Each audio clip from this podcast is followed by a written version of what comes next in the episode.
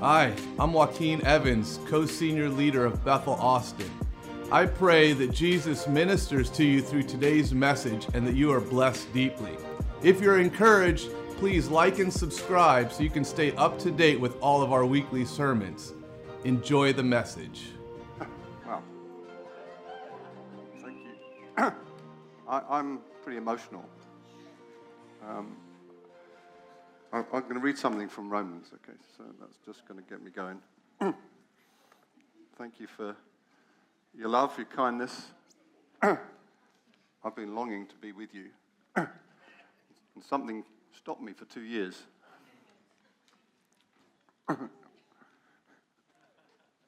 think you know what I mean. Stopped a lot of things. Didn't- Didn't stop the kingdom, though. I like that. Nothing can. The kingdom is always advancing in it. He hasn't stopped.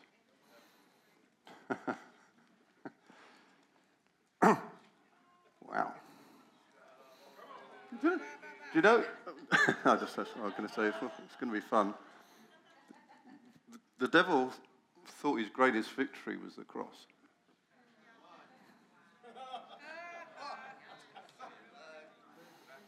That backfired pretty big, didn't it? That was backfired pretty big time. He, he, he's been thinking he's won some big, big battles, uh, but uh, he, he loses. He will lose. But we have to play a part in that battle. We're not passive bystanders. And so. But says this in Romans. Uh, one of the things I always pray for you is the opportunity, God willing, to come and at last to see you. I've been praying for your church since before it started, okay? So, because uh, this friendship that I have with Joaquin and Renee is, is very precious.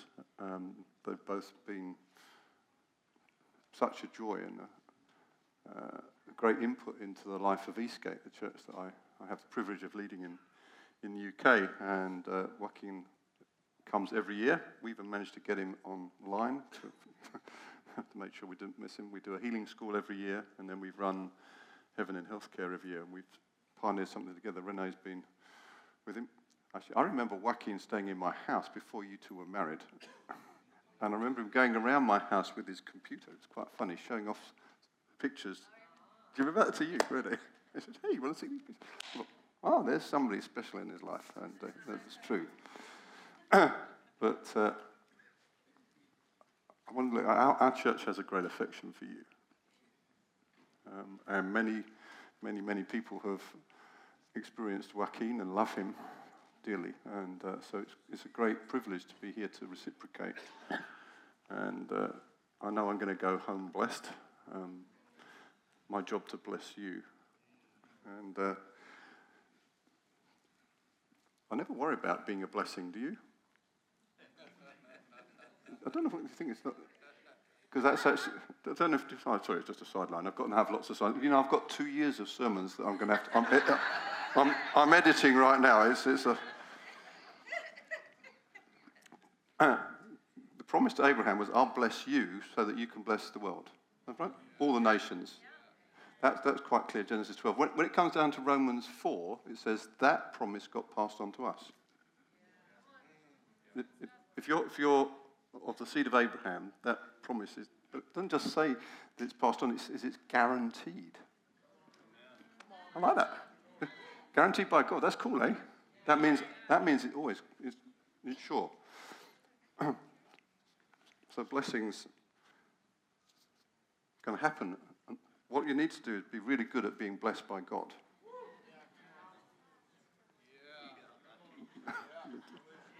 A lot of people think that's selfish. It's not. If, you, you're not blessed enough, then it's not going to overflow enough. And, and the world needs to experience the blessing of God, but it'll experience it primarily through us. Okay? That's good. So, one of the things I always pray for is the opportunity, God willing, to come at last to see you. For I long to visit you so I can bring you some spiritual gift that will help you grow strong in the Lord. That's what I, I want to do. Um, every one of us has got spiritual gifts, but they're given for the common good. And the common good is not just one church, the common good is, is the church. And churches together are, are powerful entities. when we get together, I want to encourage you in your faith, but I also want to be encouraged by yours. That's the mutuality of reality. That, that and uh, so I don't come here as an expert. I just come here as somebody who's learned a lot that I'm happy to give away, but I'm also here to learn from you. I want you to know, dear brothers and sisters, that I planned many times to visit you. That is true. You've got no idea how many times I've cancelled this visit. My daughter lives in the USA as well. We couldn't see her. For nearly two years. I was prevented until now. I want to work among you and see spiritual fruit, just as I've seen among other Gentiles. So I believe this is going to be a fruitful weekend. We already have seen some fruit. I just enjoy being with your amongst your folks and doing the Heaven in Healthcare event this morning. And um, Heaven in Healthcare is, is uh, normal Christianity. Okay, it's, it's, not, it's not a special organization. Some people say, when did, when did you start it? I said, I didn't. I, I didn't. It, it's, it's, it's just God's normal. It's just that I happen to live that normal out in the realm of healthcare. But whatever realm you are, you are heaven in it. It's just that the medical world seems to think that's more difficult. In all honesty, that it's not allowed, that you can't do it, and it's not true you can. And I've got a really good friend of mine. So one of the one of the great joys over the last two years with Zoom was that I spent a lot of time with a certain lady in California. Uh, and, and I, not to provoke jealousy in a husband, but, but we've got, you know. So Jen, do you want to come up here? This is, this is Jen Kang. She's a, also a doctor. She's, a, she's a, an obstet- She's an obstetrician and gynecologist. So, uh, uh,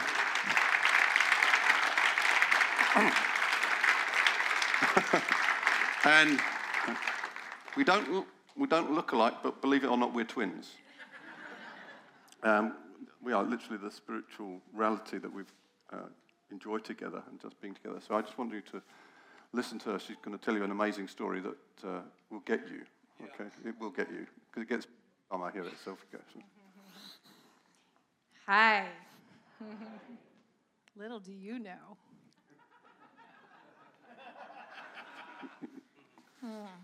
So Pete asked me if I would share one of my testimonies tonight, and I, I looked at him and I knew, I knew that there was a suggestion, because he had an immediate answer for which one. Um, and I know that doctors are not used to giving suggestions. No, do- doctors give prescriptions. Yeah, I, I follow orders too. Uh, so I, am an uh, obstetrician gynecologist, and I'm practicing in Redding, um, where we have just like enjoyed the pleasure of God in um, miraculous things, and turned out He does them in ways and in timings that we don't expect. So the story that I'm going to tell you tonight is about a teenager who came to my office. She was about 16, and she came to my office because she had not started puberty at all. And of course, this was of great concern to her and to her mother, and had, had kind of put off getting this evaluated. So she had not had a period, she had not started puberty in any sign whatsoever. And as I began to evaluate her, we went through a whole lot of testing, and we discovered that she actually had several really serious things going on. Her, um, her uterus on imaging, on MRI, was missing. She didn't have one. In addition, her ovaries were shriveled and hardly there. And her pituitary gland was not producing in her brain the stimulus to produce hormones. So she had like non existent hormones. And as I sat down to kind of go through all the data to explain to her and her mom what I thought was going on and, and the complexity of this, uh, I just saw her begin to crumple. You can imagine getting news like this you don't have the right parts. And I talked to her about how we could we had a solution medically for the hormones and that we could give her medication synthetic hormones to help her uh, begin to progress into puberty and to develop externally um, and to have normal hormones to feel normal um, and she was there was no recognition in her face of hope and i knew where she was and i knew that she was feeling hopelessness about what was missing and, and I said to her, You can't have babies of your own in the future. Do you understand that? You're missing your uterus, your womb. And she said, Yeah, I know. And the hopelessness in the room began to kind of climb, and I don't like that. That's not okay. And so immediately my thought was, Oh, I'm just going to pray. I'm just going to pray, and God has a solution so I kind of ventured into that and asked her, Do you have any faith tradition? Do you have any spiritual tradition that you rely on? And very quickly she says, No. No, I, no, absolutely. There's no God. And obviously, God hates me. I thought, hmm, I think that's a closed door. so I just looked at her and I said, Well, I respect that. But you know, I, I do believe that He's very interested in you. What if He were to give you something special when you're least expecting it? And she kind of, I felt something kind of shift a little bit, but nothing noticeable. And she kind of shrugged and left. And over the course of the next year, she received hormonal therapy and she was healed of her lack of puberty through medicine. And then she kind of, uh, I lost awareness of her. She didn't come back to our office. And so nearly a year, additional year went by, so now she's 18. And I get a call, um, and my nurse says, You know, so and so called today, and she was really kind of anxious, and she wanted to, to, to get a, an appointment right away to come to the office because she's bleeding. And I, at first, I was like, mm, Who's that? No, hmm, I wonder. So I said, okay, bring her right in for an ultrasound, get her in, get an appointment. Let's, let's see what's going on. And again, I kind of forgot about it for a couple days until I was there late at night reading ultrasounds. One after another. Just, tired, I gotta get home. Yep, another one. Okay, normal uterus, normal shape, size, normal. Norm? Norm? Who's this name? What is it? No. This must be. No.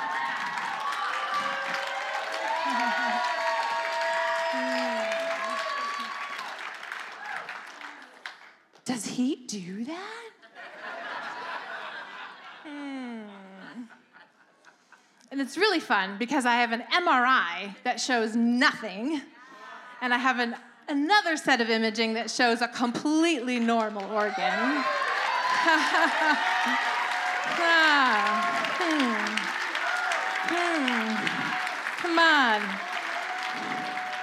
And I didn't pray. I didn't even pray. No. No. Hmm, but if that same spirit that raised Christ from the dead gets close enough to you, ha, something might change. Well, yeah. I don't need it. I got this one.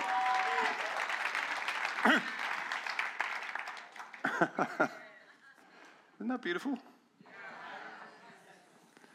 How important is it to have Christian doctors who practice healing?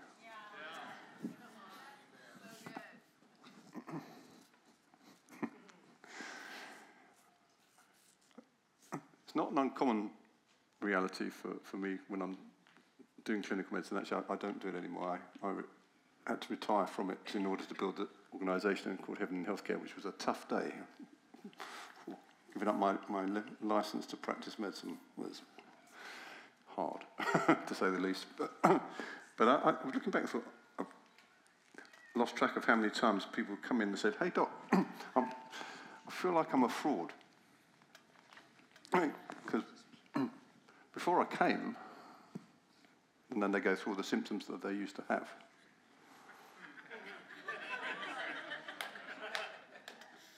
countless times. I remember one time there was, there this guy, and I was, it was probably, I'm, I'm, an, I'm an experienced doctor, and I know what I'm doing, but it's one day, it was probably the most hectic, fraught, pressurized session of medicine I did in outside of hospital in general practice. He was crazy.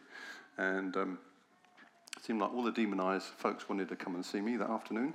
Um, and literally, I, and uh, it, it, was chaos. And I was taking all the emergencies, and there was a stack of people waiting in the waiting room. It was, you know, it was, sheesh, it was.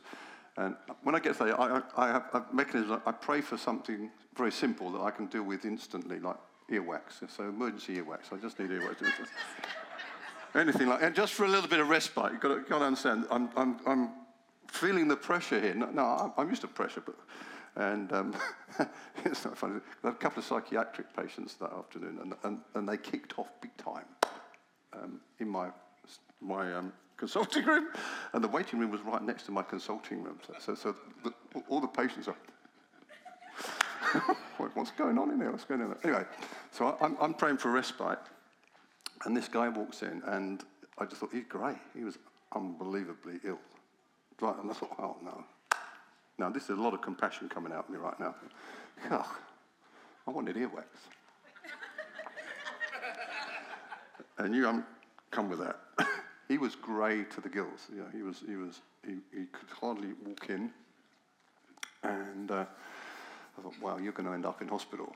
It was, it was obvious right from the work. I just needed to find out what was going on with him. So uh, asked him relevant questions. I said, I need to examine you.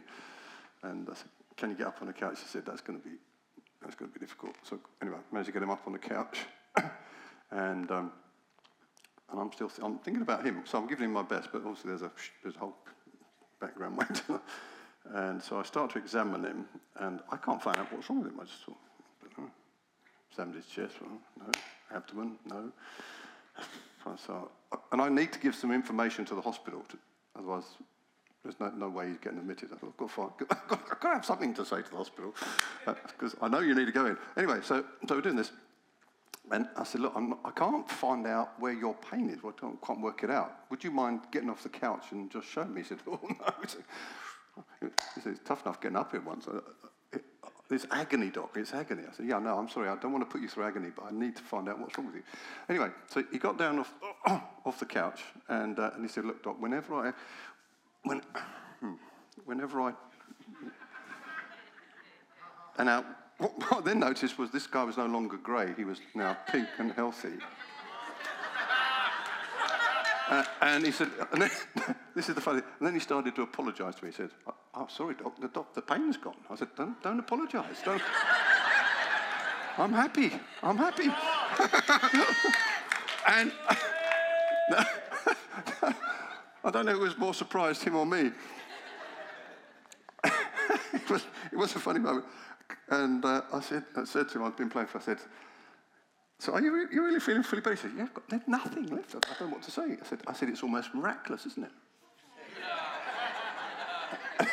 and he said, said, yeah, but I don't believe in miracles. I said, well, I, I do, so your lucky day today. So, and, and he went out and he's completely freaked out.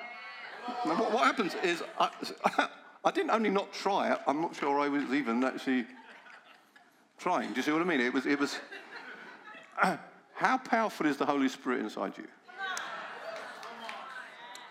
How, how loving is He? How caring is He? How much does He care more than I care? how much does He love more than I love? Um, and, The other thing I want to tell you is I want to ask you to love medicine. Do you know it's a gift from God? I've seen more people get better through medicine than I have through healing. When somebody's ill, what do you want for them? To be well. So, do you mind if it's prayer or medicine?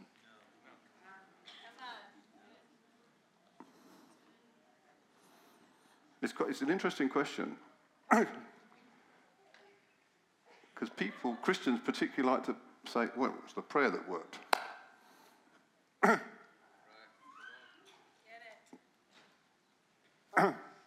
prayer works. But I bet when it comes round to your bank account, you don't just leave, say, well, prayer work about my finances. Do you manage your money? Or do you just trust God with it? Do you understand? Is, is this, there is a, there's this strange secular sacred divide that we have in our minds that things makes one thing more spiritual than another. and it's, it's, not, it's, it's actually very unhealthy. Now, I was fortunate, I was born again when I was 16 and already decided to go to medical school. And I never had this in my mind that it's difficult to do these two together. People say, How'd you do those two? Uh, normal.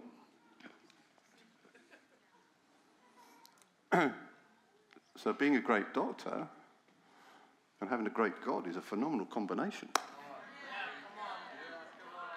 And I, I fully believe that, that doctors should be at the forefront of healing. Okay, now I am going to tell you some stories that, that get on that, and I better get towards those. But um, I want to want to dare you to think about what it would look like to build a culture of unconditional love. Yeah, come on, Pete. now, I had a shock. I've been leading our church since 1988, um, I was a full-time doctor when I started. I've, I stayed in clinical medicine until five years ago, um, and so I've done always done done the two. People go, it's possible. Why? Uh, as long as we all play our part in church, it all gets done. Yeah. I don't do it all. People say, How'd you do all that? Say, I don't.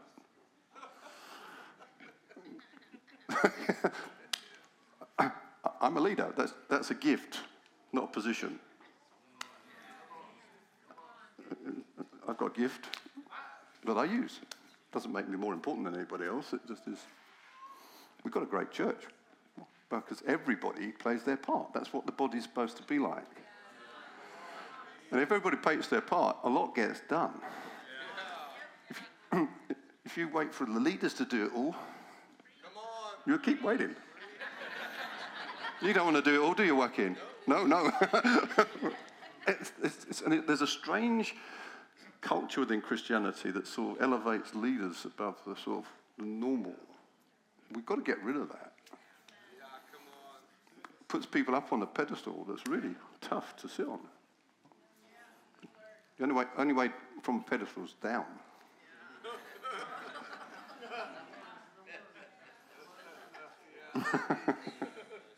it is. so in 2009, I had a shock because I thought I had a really great church. Well, I did have a really great church, but I still do. But um, we were challenged and I suddenly thought, oh my goodness, we don't really love the world. no, it was a bit of a shock because I thought we were really good at outreach. Really good. I used to do seminars all around the UK and sometimes around the world on evangelism. I'm not an evangelist, I, I was just very good at leading people to Jesus.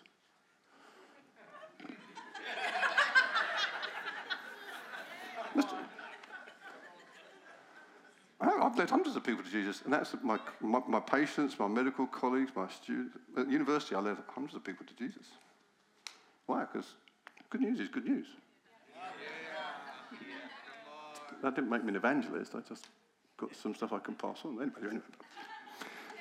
But what, re- what, we, re- what we realized was that, and this was a church, we realized that our outreach was really recruitment.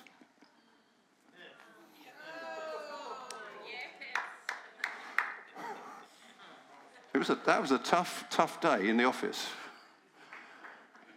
where God rebuked us. We realized that our outreach was conditional on a mentality as long as you join our church, as long as you become a Christian, as long as we get some feedback, as long as, as long as this, as long as that. This was in our minds. And you know what? The world smelled that. And they walked the other side of the road to avoid you because the spiritual is actually there's a spiritual reality that it's actually not, not the Holy Spirit that birthing those thoughts. Jesus loved people absolutely unconditionally, didn't he? He never demanded anything. Never demanded that people follow him. Didn't demand feedback. I'll heal you as long as you come back and tell me the story.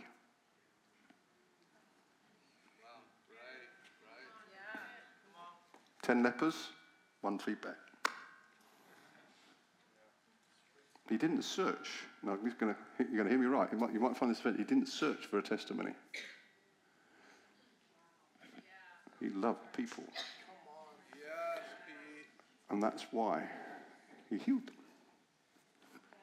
Healing is, is an aspect of love. God heals people because he loves them.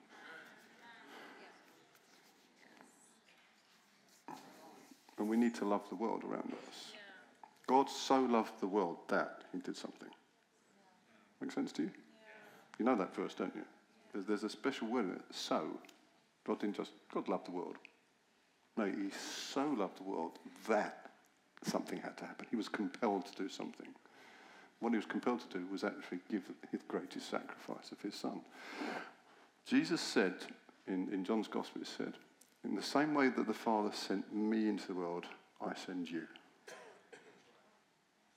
And we realized that we weren't being sent in the same way that Jesus was sent. We were going with a different motivation. So we've set out to produce uh, an atmosphere in Eastgate of unconditional love and kindness with the fruit of the Spirit. And, uh, and these are some of the outcomes. There's a lady who had a really bad broken ankle. She's in our, in our congregation. Um, so bad that it was never going to be uh, right again medically. It was just it was mashed beyond proper repair. Absolutely in agony, pain, and she just got a new job, and she couldn't work. Um, therefore, her family were getting into financial difficulties because her husband actually uh, wasn't working either. Um, she couldn't drive. She was in so much pain. She didn't know what to do with herself. The pain was so much. Now, what, what is great, the, the church swung into action as you would expect them to do. Um, so they've started, you know, meals were provided, uh, lifts were given, they started to look after the kids and all this stuff. The normal stuff that you'd, you'd hope, that's loving, yeah?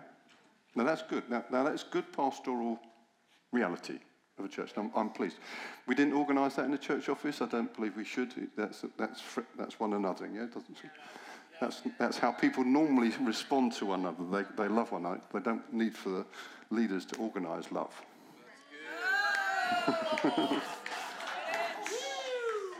Oh, I'm hitting some big ones today, aren't I? So. there's another degree of love uh, that she was about to experience. Because we have a healing centre, like your healing rooms. And somebody drove her there on the Saturday. And she walked into the, to our church auditorium where we run the healing centre. Now, we, we do it like you. We basically create an atmosphere of, of love, joy, peace, power. She walked through the doors Instantly, her ankle f- went frozen, completely frozen. All the pain disappeared. Nobody touched her. She just walked in. On the Monday, she went back. they took the plaster cast off her ankle, did x rays, which showed a completely normal ankle.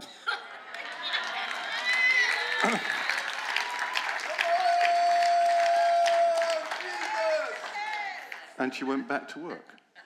Now, I want to su- suggest to you that the, the best pastoral care ever is supernatural.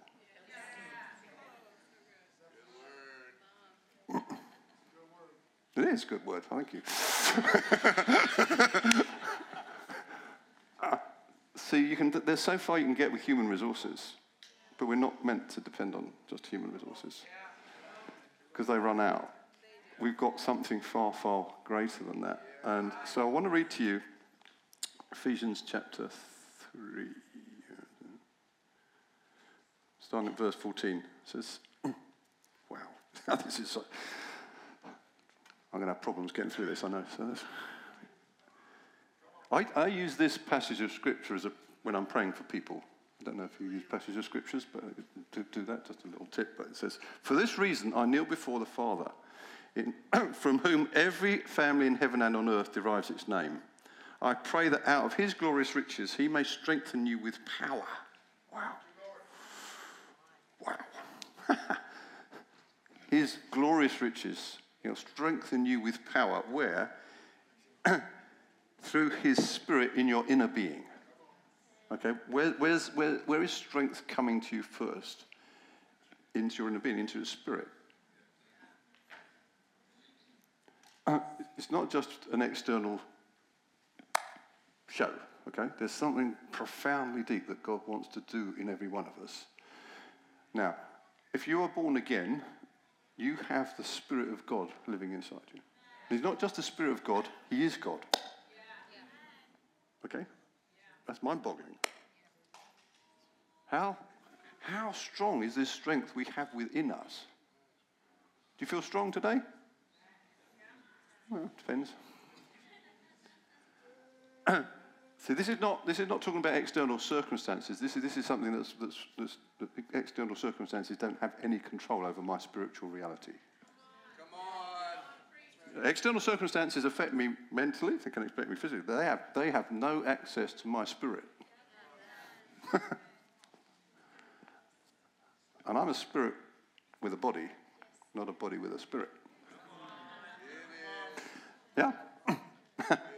So I'm, I'm, I'm proud. So I'm, uh, uh, this, and I, this is my daily re- reality. I know how to draw on the strength of God daily. One of the best ways you do it is by praying in tongues. It's a gift. It says to, it says to edify you, to strengthen you. Use it. It's, I remember when I first got the gift of tongues, I thought I had to pray enough in English to warrant when I could swap across to tongues. Did you ever, it's, uh, it's, did anybody else like that? Felt like you, you, you were cheating if you started too early. Is anybody else like me or not? I think I thought. Got to, got to pray properly first, and then you can do the mumbo jumbo, blah, blah, blah, blah, blah. and then, then I read the Bible, bit in the Bible that says, actually, you don't know how to pray anyway. I thought, that's very true. but the Spirit inside you, oh, that's relief. I pray in tongues 24 hours a day now. And if you want to ask me how I do that, it's a spiritual reality that's praying in the Spirit, not my mind. And I worship 24 hours a day because it's a spiritual reality. I'll give you some tips on that another day, but. no, I'll, get distracted. I told you I've got too many sermons. That's all right. I pray that you may be, he will strengthen you with power through his spirit in your inner being, so that Christ may dwell in your hearts through what? Faith. Okay, now what I want to try and do this, uh, tonight and tomorrow morning is deal with two things compassion and faith. Love and faith, okay? um, because the two need to go together. Um, when, once I started to, um, well, wasn't when I started to do it, when people started to know that I actually had, a lot of people got healed when I prayed for them, um, a lot of churches started to ask me to go and visit them to teach them. And the request was normally this we want you to teach us how to pray for the sick, how to heal the sick. So, I thought, wow, I never thought about that. So I honestly hadn't, that, that hadn't been from my mind. This is, this is, how long was that? That was nine. I've been born again about 20 years by that stage, and it's been my normal since I was born again. So I've never thought of how, the how to. I've never, okay, so I thought, oh, this, this, this could be an interesting teaching series. I, I, honestly, I was flattered that I was being asked. I thought, wow. Success, if you watch, want to watch out for su- the flattery of success, it's, oh, it's nice, they're asking, they're recognized. So I, I decided I'd go through the, the New Testament, the Gospels, and find out the how to. And here was the shock there is no how to, there's only a who does. Yes. I, I thought, there is, because you know what? What I find is really interesting. Christians love techniques. Yes. They love techniques because you can trust in them. And I find it really interesting when I challenge people on their techniques. I, am a bit like that, as Jen knows. I'm, I'm quite challenging. And, I, and, when they, sit, they say, ah, but it works. I thought, that's exactly it. It works. Who just, who just got left out of the equation? Yeah. He works. It's him. I'm not interested in it. It works. There's all sorts of things that work. Doesn't mean to say they come from him. so Jesus didn't teach techniques. he did things. If, if you want to copy his techniques, you're probably going to get into big trouble. Smear mud in somebody's eye, you know. Well, it's in the Bible. It's the way Jesus did it. So we're going to do it. That, uh, that, there's a reason why I did that, and I, I can explain to you, because actually, blind people were used to having being spat upon. Do you know that? Because they believe the people treat them as if they were cursed, so they were used to the sound, which they heard from Jesus as he in them up. And what did they experience? He healed them, set them free. It was a deeper healing than you'd actually realize. He knew what he was doing. But people say, oh, that's the way Jesus did. No, that's, that was, he loved that person enough to go beyond just their physical need to do something deeper. okay, so. I pray that you, being rooted and established in love, may have power together with all the Lord's holy people to grasp how wide and long and high and deep is the love of Christ and to know his love, this love that surpasses knowledge, that you may be filled to the measure of all the fullness of God. Okay, so how many of you would like to be filled to all the measure of the fullness of God? Yes. Okay?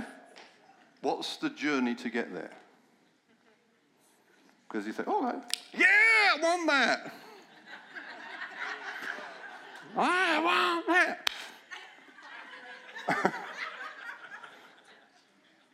I'm warning you right now that, that, that, if you want that, and I'm going to take you somewhere in the next 20 minutes, it's going to cost you. Because love is very, very costly. If you want to experience the love of God in all its measure, you're going to feel the pain of the Father.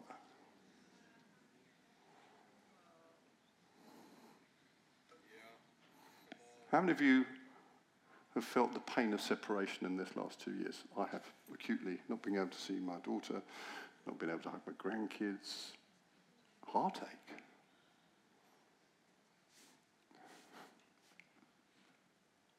That's on a reasonably small, small scale. What's the heartache of God for his children who are separated from him? Yes. Yes.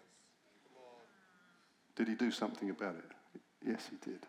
He loves the world so much that he sent his son. That's compassion. Compassion is costly. But when I searched through the New Testament, the things that I found, if you want to move in the miraculous, is these two things compassion and faith. Jesus was moved with compassion and he always attributed healing to faith. And when it didn't happen, it was a lack of faith. I'm going to talk about that tomorrow, and that's what my new book's about. I'll just plug it. I'm not very good at plugging. I'm not very good. at this is a book that's going to teach you all, all around that of faith, what it is, how to, enemies of faith, and how to grow in faith. Did you know your faith's got big enemies? and sometimes they succeed. So I want to tell you a story right now, um, and. Uh, right back in 1995, I, um, I was being sent to Mexico um, with a. Oh, okay. I like Mexico. I like Mexico. And I was being sent to a really remote part of Mexico to work uh, with a, a, indigenous tribe called the Pame people, who were one of the most uh, forgotten, forsaken tribes in, in all of Mexico. And there was a young couple of missionaries working there, and they uh, were sending me as a uh, as a doctor and also, obviously, with faith, um, to be amongst these people. They had no medical provision whatsoever. And they lived a, the most desolate existence. I've, I've, I've worked in the, you know, the slums of Bombay, uh, in the townships of Africa. I've worked in the mission hospital. I've seen poor. I've never seen anything like these people. They were beyond hopeless. It was, it was horrendous. um, but before I went, two weeks before, I was prayed for by John and Carol Arnott. It, it was one of my head and one of my feet for 20 minutes. I thought I was dying. Seriously, I, it, I, it, it, was like being in the electric chair for 20 minutes. You know,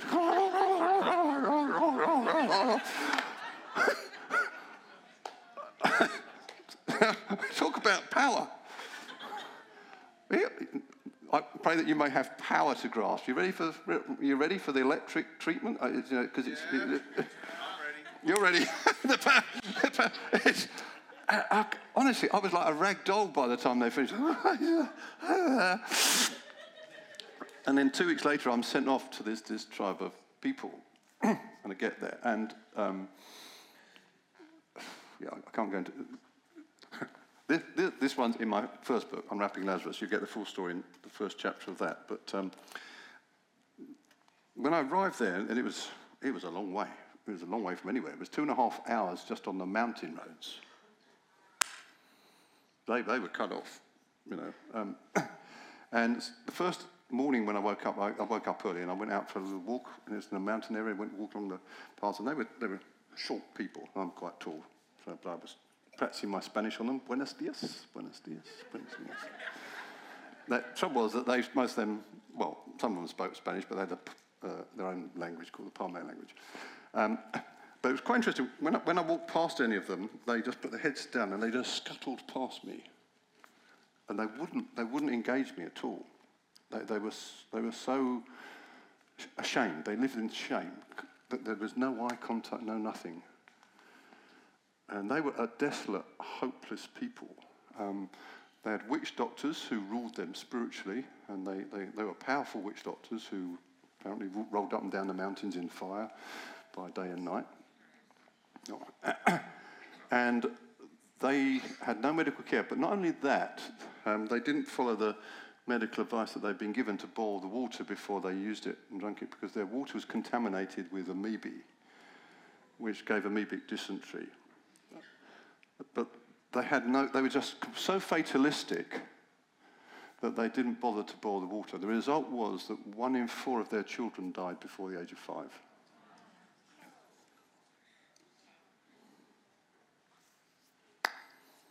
And here you go, Pete. Good luck. so I was, I was, supposed to do medical stuff there. They had nothing, they had no facilities. The first person they took me to see was an 18 year old boy who, when he was eight years old, had been assaulted by a group of, of youth who mashed his brain in with rocks. And he was left uh, paralyzed in all four limbs, quadriplegic.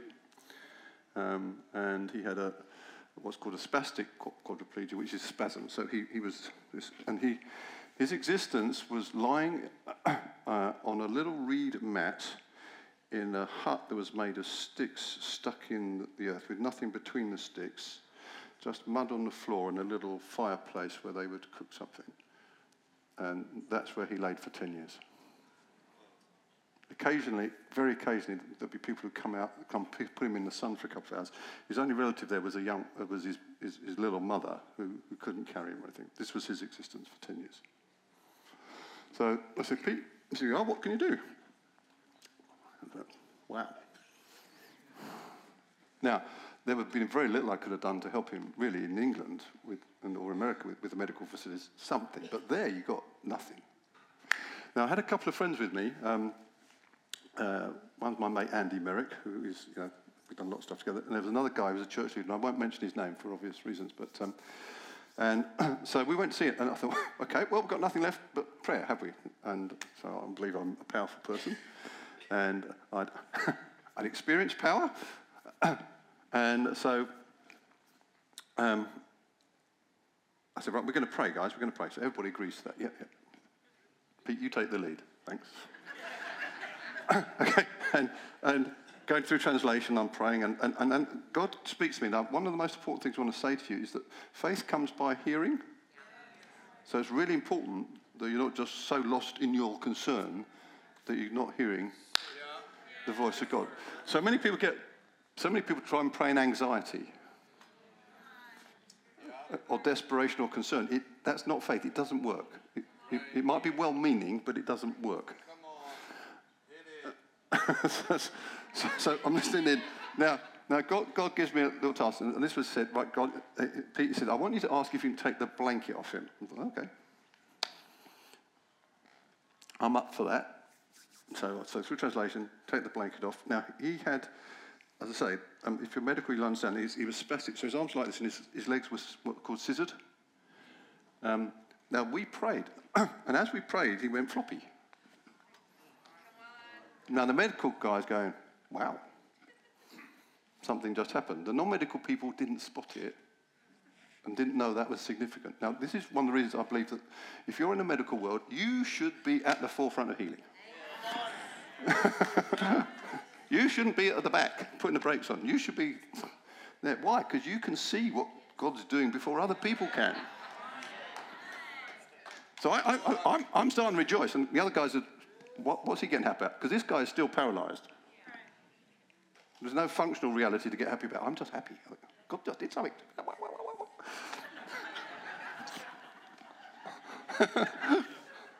There's still no use, but God's done something. So I'm, I was okay, God. And he said, okay, next step, Pete. And I said, okay, take the blanket off. And he said, now, now I want you to pick him up, um, put his feet on the ground, and let him go. Now, I'm, my medical brain is, is in not, well, we've not got nerves to heal. He's got no muscle. He can't walk, even if his nerves were. He's got nothing. This, it, this is where you have to make sure your medical brain doesn't get in the way. So I'm thinking, what? Seriously, this is me and God having a conversation right now. Blanket this. I'd have liked a few steps in between if you didn't mind, you know. Just a, we could work towards this, could we not? So anyway, so I said, I said to my mates, uh, this is what God's just told me to do. And Andy Merritt was great. He said, yeah, go, Pete. I'm thinking, thanks. Thanks, Andy.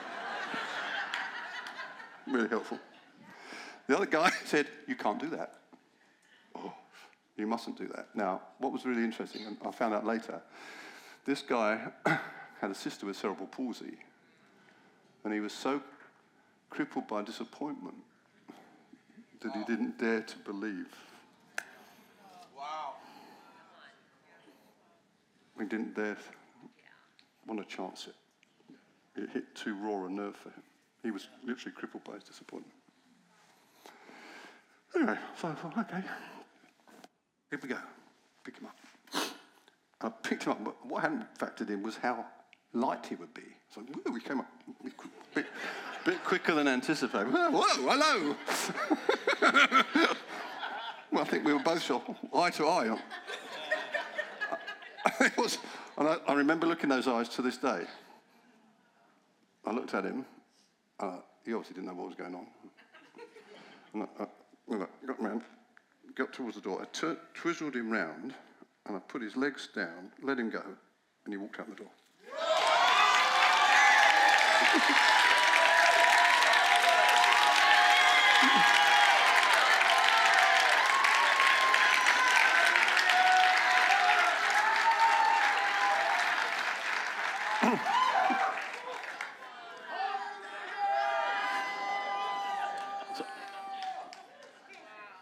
feeling pretty good at this moment. now, I, I, know you. Could, I know I've got to get the kids in a minute, but it's going to take me another five, ten minutes to finish this story. Is that going to be up? so? it was unbelievable.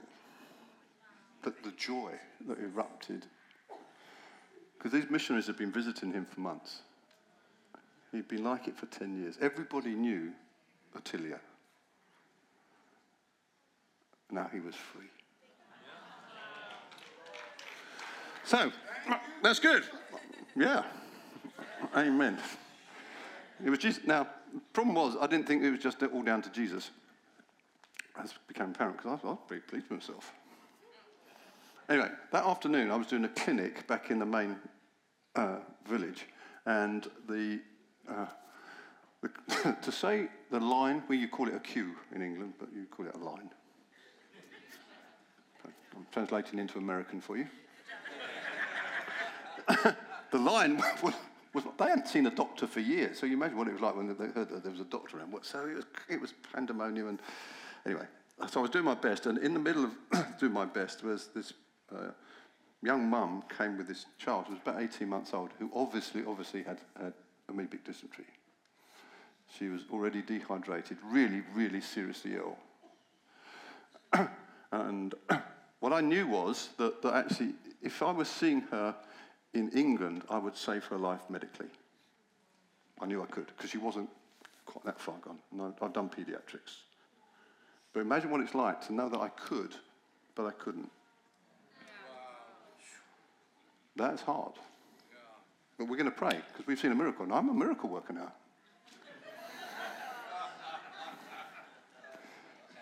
so we prayed. Not for long because we didn't have long because we prayed. And as, as the mum walked away, I said to my friends, unless God intervenes, that baby's going to die today. And I knew I had the medical skills to save her. So, uh, came around to the evening, and basically I was doing a sort of uh, preaching in their little chapel. Uh, there was no electricity in that place. They had no clean water, no, no, no electricity, no nothing. Just amoeba and death. and so I was preaching there, and it, one of those places, we've been on a mission trip where you've got a generator sort of giving a vague glimmer out of one light bulb. In those places, you can't really see anything. But as I finished preaching, I and I told the story of Attilio from this morning, and then, then I looked out into the crowd, and there was this mum with the baby lying across her lap, lifeless. And I went over to have a look at this baby, and basically she was dead.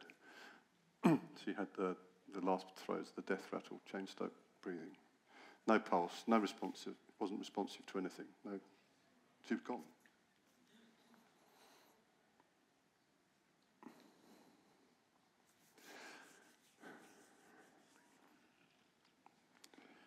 She shouldn't have died. Shouldn't have died in the first place because they could have boiled the water. She wouldn't have died if I'd had her in England. but she died. So I said, guys, we're going to pray. Let's pray. I prayed. 20 minutes, nothing, lifeless. 30 minutes, at, at 30 minutes, I broke. Literally. I, it's difficult to describe my emotion at that moment in time. I was so cross with God, it was unbelievable. I, I was beyond angry. I thought, how on earth can this happen in one day? How on earth would you enable me to see that and this together? And I walked out. I left it. I thought, stuff it. Or words to that effect, probably a bit stronger. Was I was I was I was lost. I was beside myself, and um, I just I walked out. I left the meeting. I just took myself away. and uh, I was ranting. Do you know, God's not worried about your rants. He's not disabled by your ranting. Um, he was, oh, ranting. Oh, and uh, it's, it's amazing how his whisper can break through, isn't it? And then he, he asked me what had to be the most stupid question I've ever heard in my life. He said, Pete, why are you praying? I thought, this didn't help my relationship at that moment in time. I thought, why do you think I'm praying? You.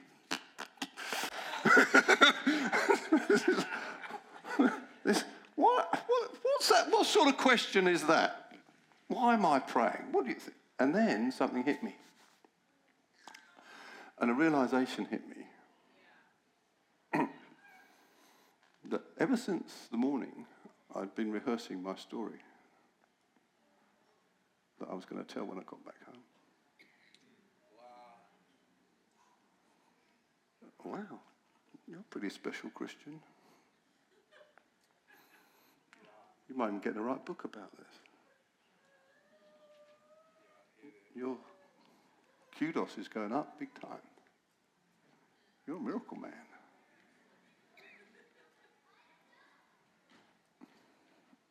And I broke.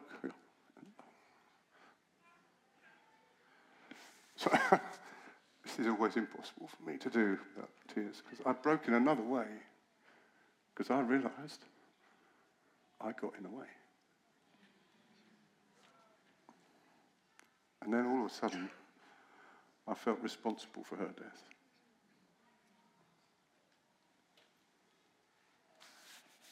I wept. I wept and I wept and I wept. I felt so sorry, so repentant, and lost, lost, completely lost.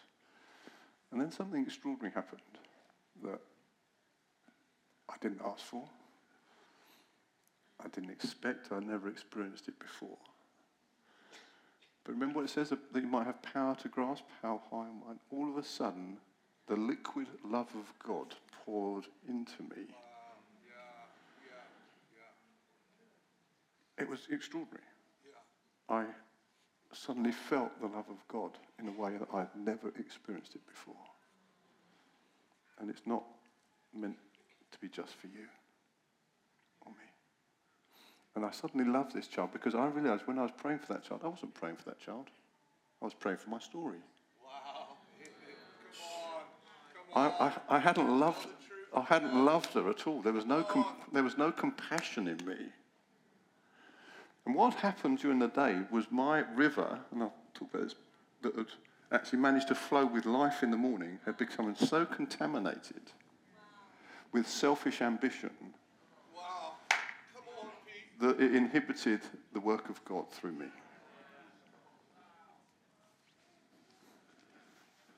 That's a tough thing to know. Sometimes we, there's a song that we sing.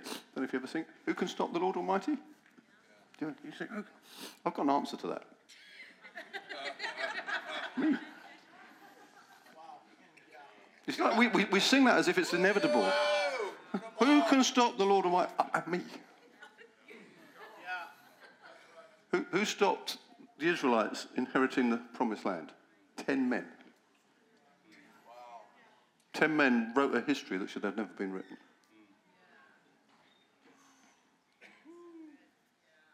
I felt responsible. But this love suddenly, it, it, was, I can't explain it in other, any other way. And all of a sudden, I loved this child as if she was my own. That's the only way I could. I, I wanted her to live. I was so desperate. And I was so sad she died. You know, I loved her and I grieved her all in my moment. I, said, I don't know what to do with this love, God. I don't know what to do with it. This is too much. And then, and then he said to me, Pete, you can go back now.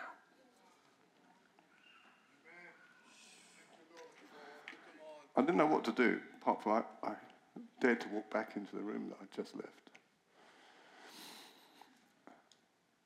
And he said, Go back to her. So I sat there next to her, lifeless.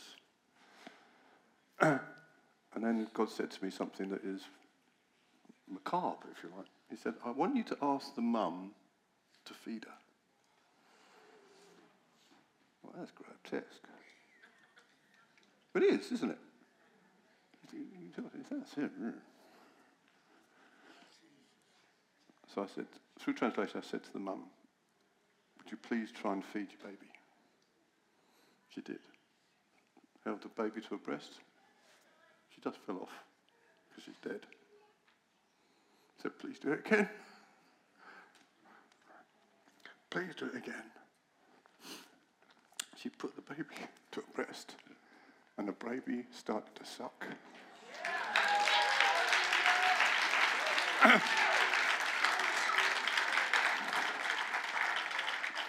and 10 minutes later, she was completely normal.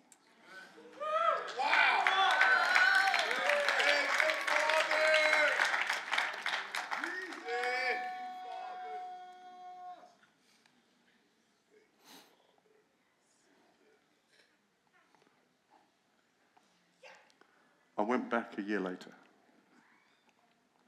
Oh no, there's something I need to tell you. Because I resolved with God that I would never know her name. I would never be able to find her even if I wanted to. I'm just glad she's alive. she's alive. She'd be in her mid 20s now, maybe mum on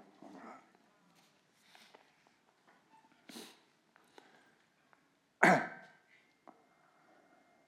so I went back a year later. And the first morning, I, went, walked along the little mountain roads. I said, Buenos dias. Said, Buenos dias, senor. Something changed. See, on that day, that day back then, hope arrived in a nation, and they suddenly understood there was a God of love who cared for them.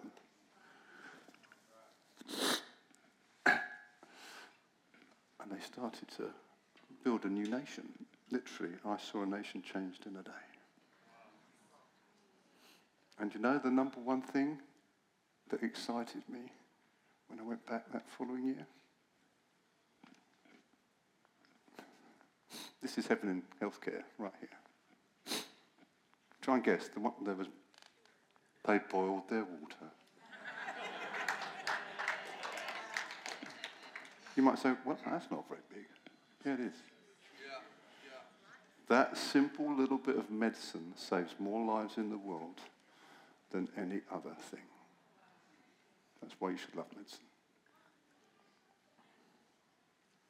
They started to care enough they now have dug their own wells, they've got education, they've got electricity. They have five churches planted across the mountainous area. They had another re- resurrection from the dead afterwards. Miracles continue to happen. My friends who are the missionaries still go back regularly, and a nation has been rebuilt. All because love turned up one day unconditionally. So I'm going to pray for you right now, if, you want it.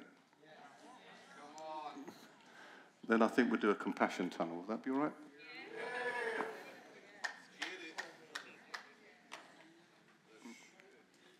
You can't rush this, I'm afraid, so we shouldn't. If you've got to get away fast, I understand. You're not going to miss out, okay? Because basically, I want to start something. Start, something starts today, you'll catch the momentum. So it's not. This is not meant to be a one-off event that if you missed it, you missed it. Now, this is, this is the momentum of God in your house. I believe you can carry this because actually I know your leaders. Not everybody is geared this way. And God is starting something here. And we heard a phrase this today, yesterday, wasn't it? What starts in Austin changes the world. Are you ready to be a church that, church that changes the world? Then you need to learn how to love unconditionally.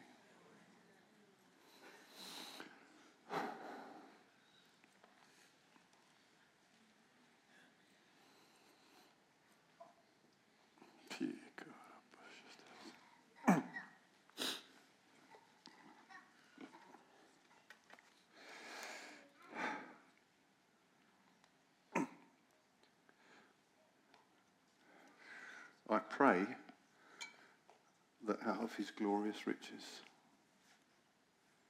he may strengthen you with power through his Spirit in your inner being, so that Christ may dwell in your hearts through faith. And I pray that you, being rooted and established in love, may have power, together with all the Lord's holy people, to grasp how wide and long and high and deep is the love of Christ. And to know this love that surpasses knowledge, that you may be filled to the measure of all the fullness of God. Father, I release the compassion of heaven in this place right now. Father, I pray everybody here would have an encounter right now with the love of God. A love that will be so compelling that the world gets changed.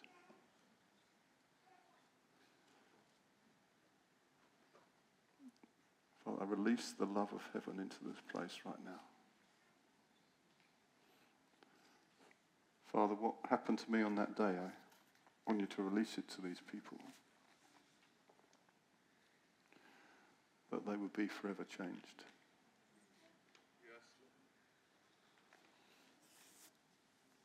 Father, take us out of any recruitment mode. And help us to love like you love. Unconditionally. Pow- powerfully.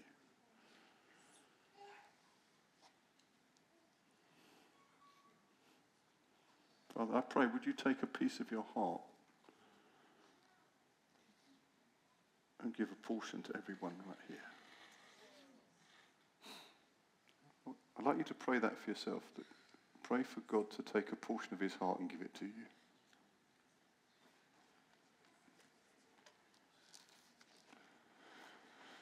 You can't give it he can't give you everything because you couldn't hold it. But you know what? Together, together, together, we can express the fullness of Christ.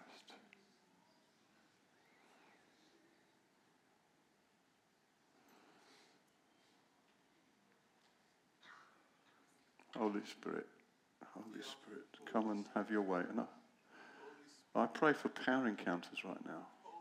Would you release the power of heaven and the love of heaven in greater measure in every life?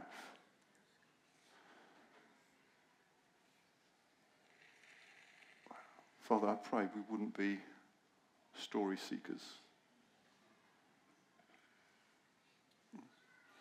although we love the stories that come. Don't despise the stories. I'm not asking you to despise the stories. Don't get me wrong. I love testimonies. I tell a lot. But if you live for them, then it's gone a bit off track. it's not a competition. It isn't a competition to see who's got the best story. Father, help us, we pray. And I pray right now, let the glory of heaven descend in this place.